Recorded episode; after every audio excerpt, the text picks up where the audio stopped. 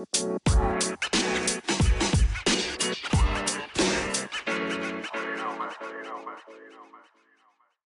Talk 101. My name is BB, and you are here for our very first episode with SAS Talk. SAS Talk is everything you're thinking and I'm saying out loud, but this platform is definitely not used to discriminate against race, gender, or religion.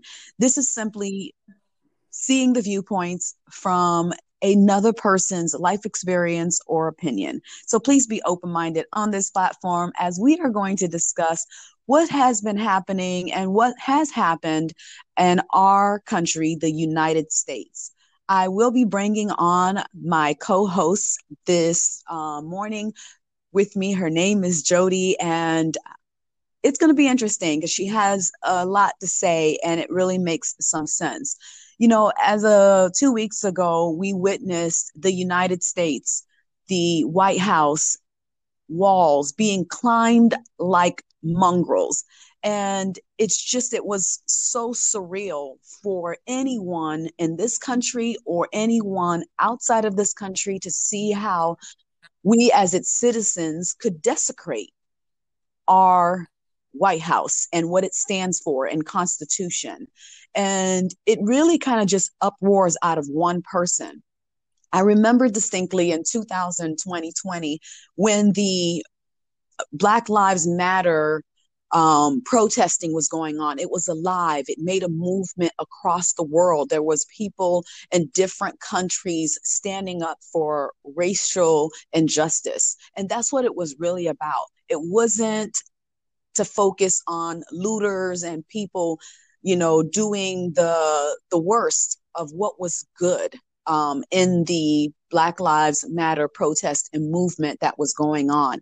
But it was just so sad to see how we look at the White House being so taken over by a belief system of people that felt to desecrate, and it will forever be stamped in our country's history, in the world's history.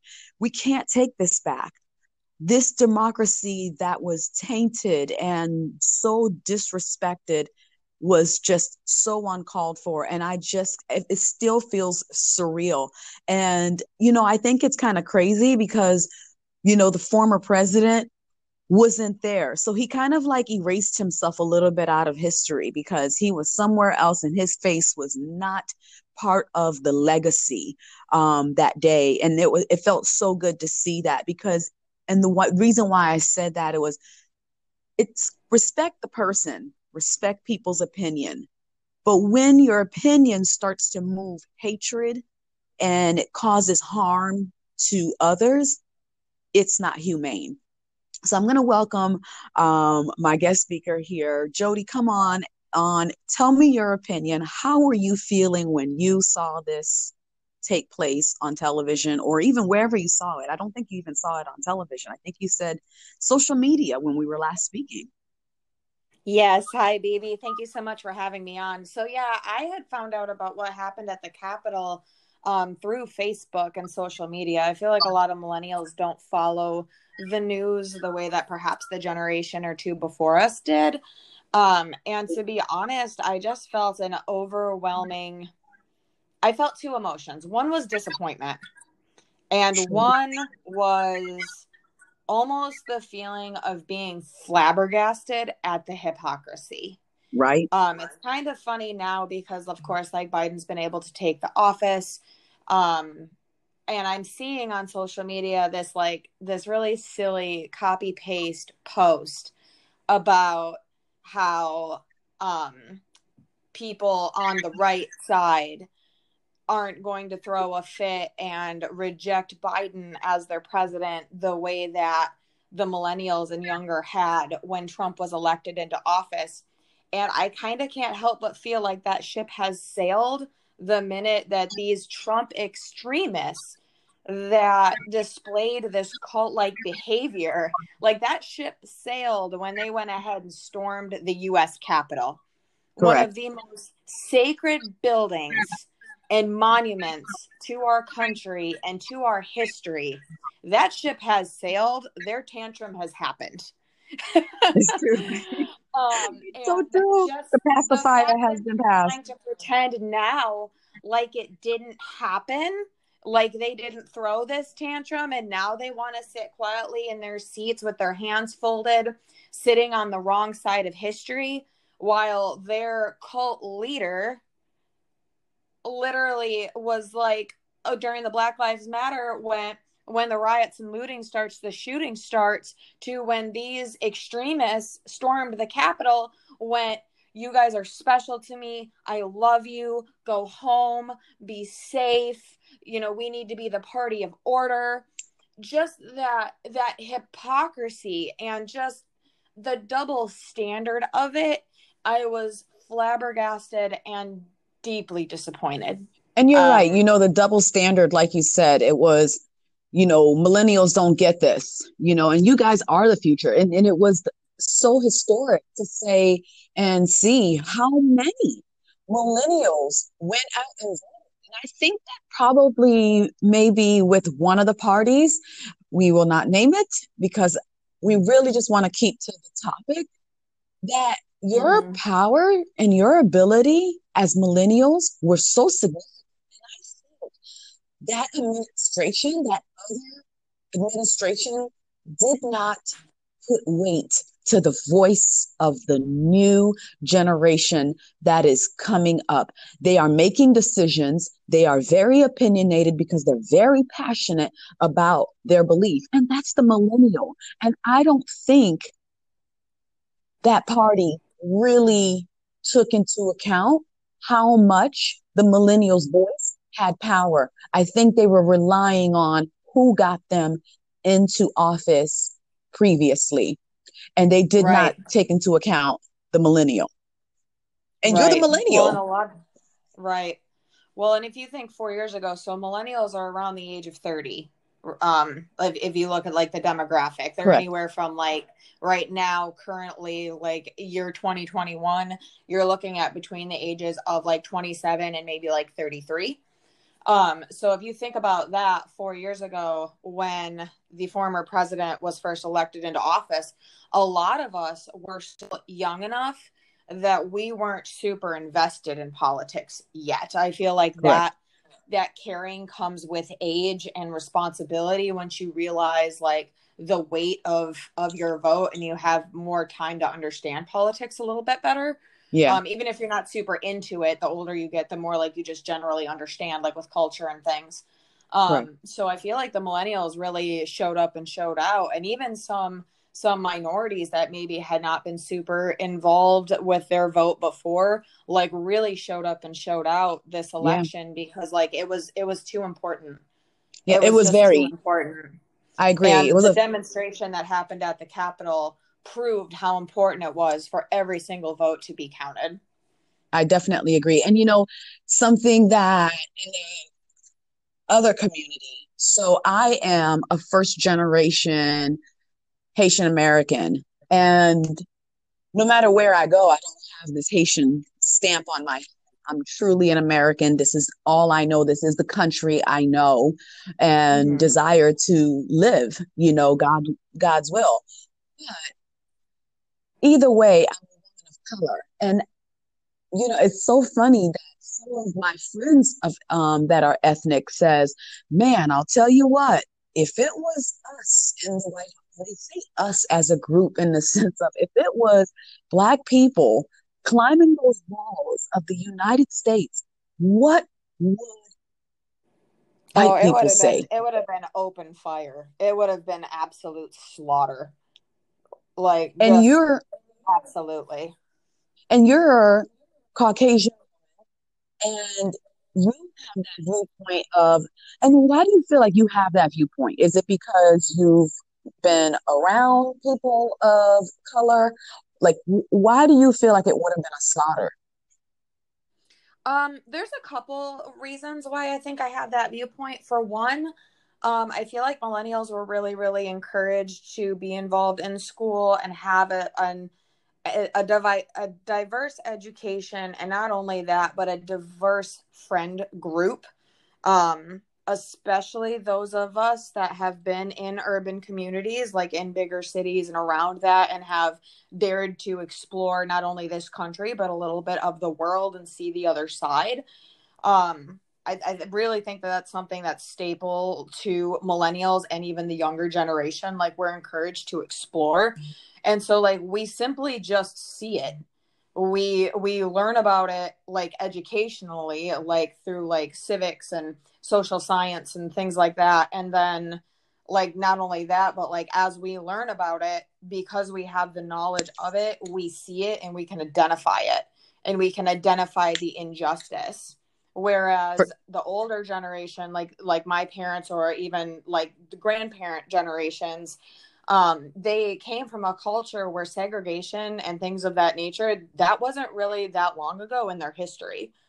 Like i know some grandparents that still remember when segregation was an active thing. Like there's still people alive that like remember the rosa parks incident happening. So Correct. for them that's not that far away in their history. Whereas for us we've like the millennials and younger we've never known segregation. We've never we we've never lived in that sense of the culture.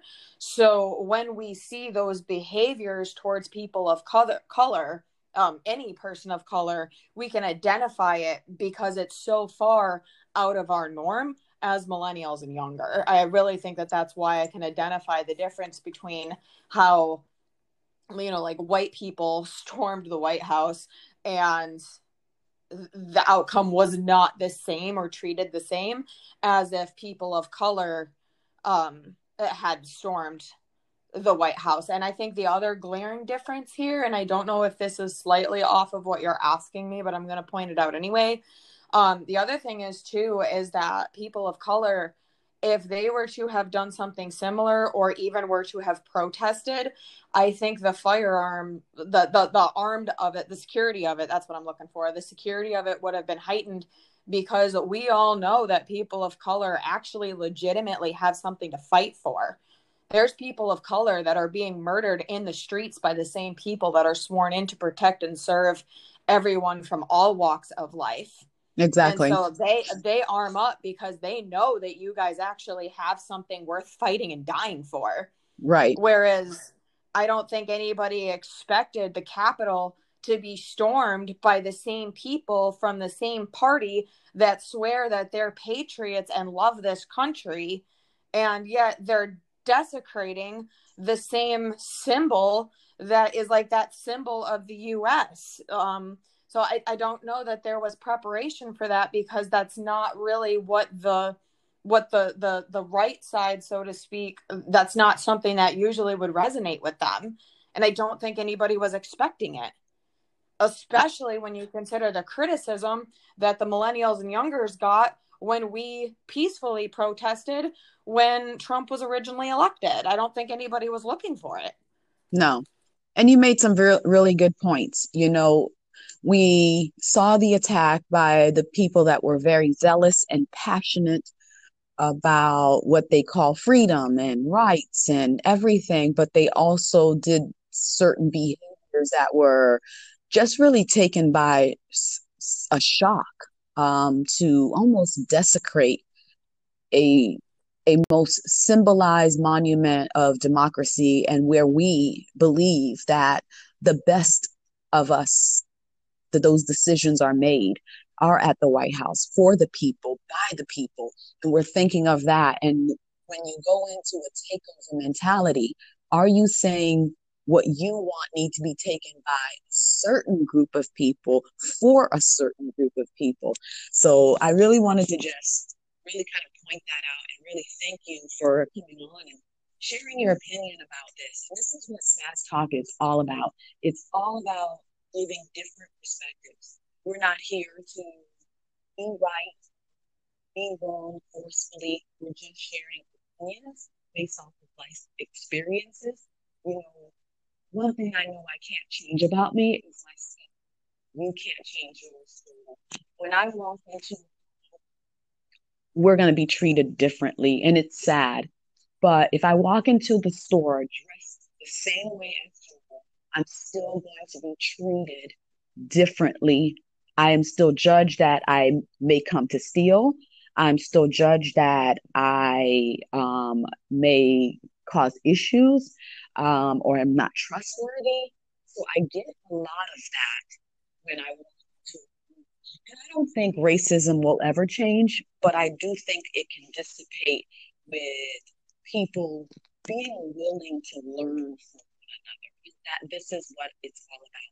That's is learn from one another. You know, I love my friends not because they're white or black or Spanish or Asian. I love them because of the person and the quality they bring to the table. And I was willing to learn from them as they are willing to learn from me. And that's what we need to be as people learning from each other, understanding this other's culture, and not feeling like we need to always be right to have a stance um, in this world. So I really thank you so much for coming on. It really has been an, a, a topic on everyone's mouth, um, in everyone's mouth. And, you know, the inauguration yesterday was really something that really made everyone view, you know, the television, social media, whatever platform you could be on. I think there was mixed emotion. There was people waiting Absolutely. for something to happen and then there yep. was people that were waiting to welcome something new. And yep. Joe Biden and the VP, you know, they're the people president. They're not just the white president, yep. they're not just the black VP, they're the people president and the people VP, you know, and just like Obama, I think a lot of people said, well, he was black and he was just going to be all about black people. Obama and Michelle and Biden that served and um, his wife that served our country was the people leader. They cared about the American people. And if we mm-hmm. Point and a place to care about the American people and people around us, I think we're going to start looking through the filter of love and justification without hate and anger. So I want to wrap yeah, it up. I, I want to thank you all Please share SAS Talk 101. And I am looking for feedback. Remember to be open minded and kind um, because I will be coming back on to you know share the audience uh, feedback you can email me at sastalk101 at gmail.com, your feedback. And remember to let me know where you're from because I want to give you a shout out. Um, so, you know, give your first and last name and where you're from so I can shout out where you're listening from. So can't wait um, to hear your feedback and can't wait to bring you more SAS Talk 101. This is your host, BB, and thank you, Jody, for coming on. You folks thank you have so a great much for one. having me. Oh, yes. Mm, bye. Bye bye.